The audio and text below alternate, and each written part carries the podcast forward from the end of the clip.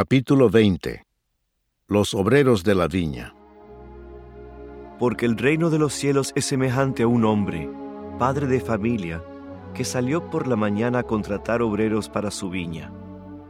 Y habiendo convenido con los obreros en un denario al día, los envió a su viña.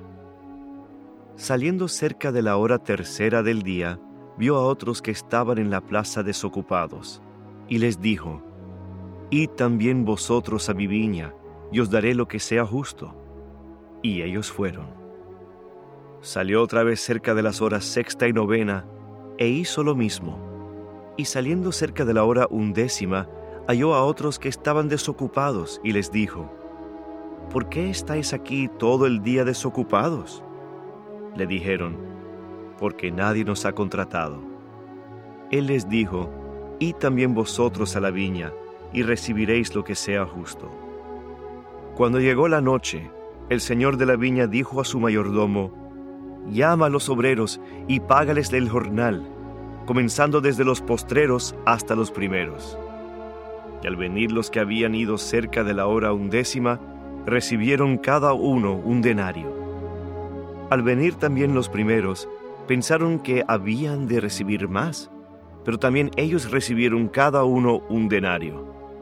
Y al recibirlo murmuraban contra el padre de familia, diciendo: «Estos postreros han trabajado una sola hora, y los has hecho iguales a nosotros, que hemos soportado la carga y el calor del día».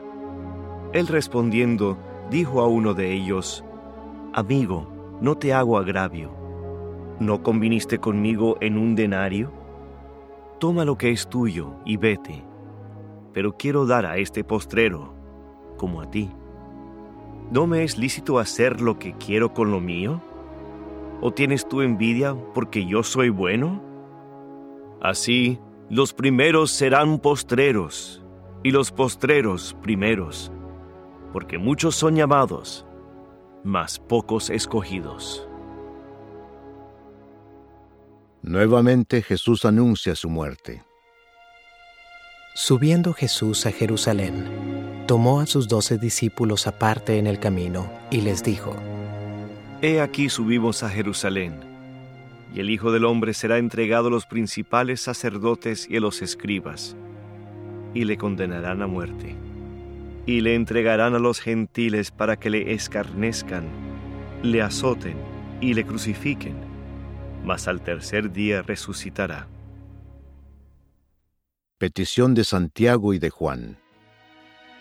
Entonces se le acercó la madre de los hijos de Zebedeo con sus hijos, postrándose ante él y pidiéndole algo. Él le dijo: «¿Qué quieres?». Ella le dijo: «Ordena que en tu reino se sienten estos dos hijos míos, el uno a tu derecha y el otro a tu izquierda». Entonces Jesús, respondiendo, dijo: «No sabéis lo que pedís.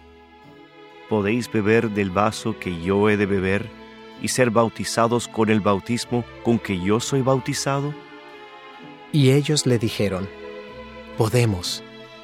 Él les dijo: «A la verdad, de mi vaso beberéis, y con el bautismo con que yo soy bautizado seréis bautizados. Pero el sentaros a mi derecha y a mi izquierda no es mío darlo, sino aquellos para quienes está preparado por mi Padre».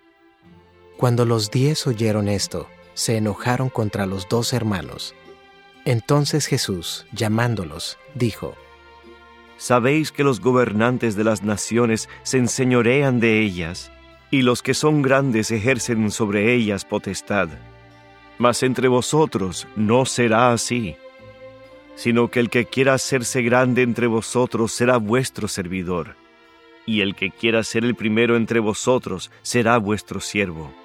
Como el Hijo del Hombre no vino para ser servido, sino para servir y para dar su vida en rescate por muchos». 2 ciegos reciben la vista. Al salir ellos de Jericó, le seguía una gran multitud. Y 2 ciegos que estaban sentados junto al camino, cuando oyeron que Jesús pasaba, clamaron diciendo: «Señor, Hijo de David, ten misericordia de nosotros». Y la gente les reprendió para que callasen. Pero ellos clamaban más, diciendo, «Señor, Hijo de David, ten misericordia de nosotros». Y deteniéndose Jesús, los llamó y les dijo, «¿Qué queréis que os haga?» Ellos le dijeron, «Señor, que sean abiertos nuestros ojos». Entonces Jesús, compadecido, les tocó los ojos, y enseguida recibieron la vista, y le siguieron.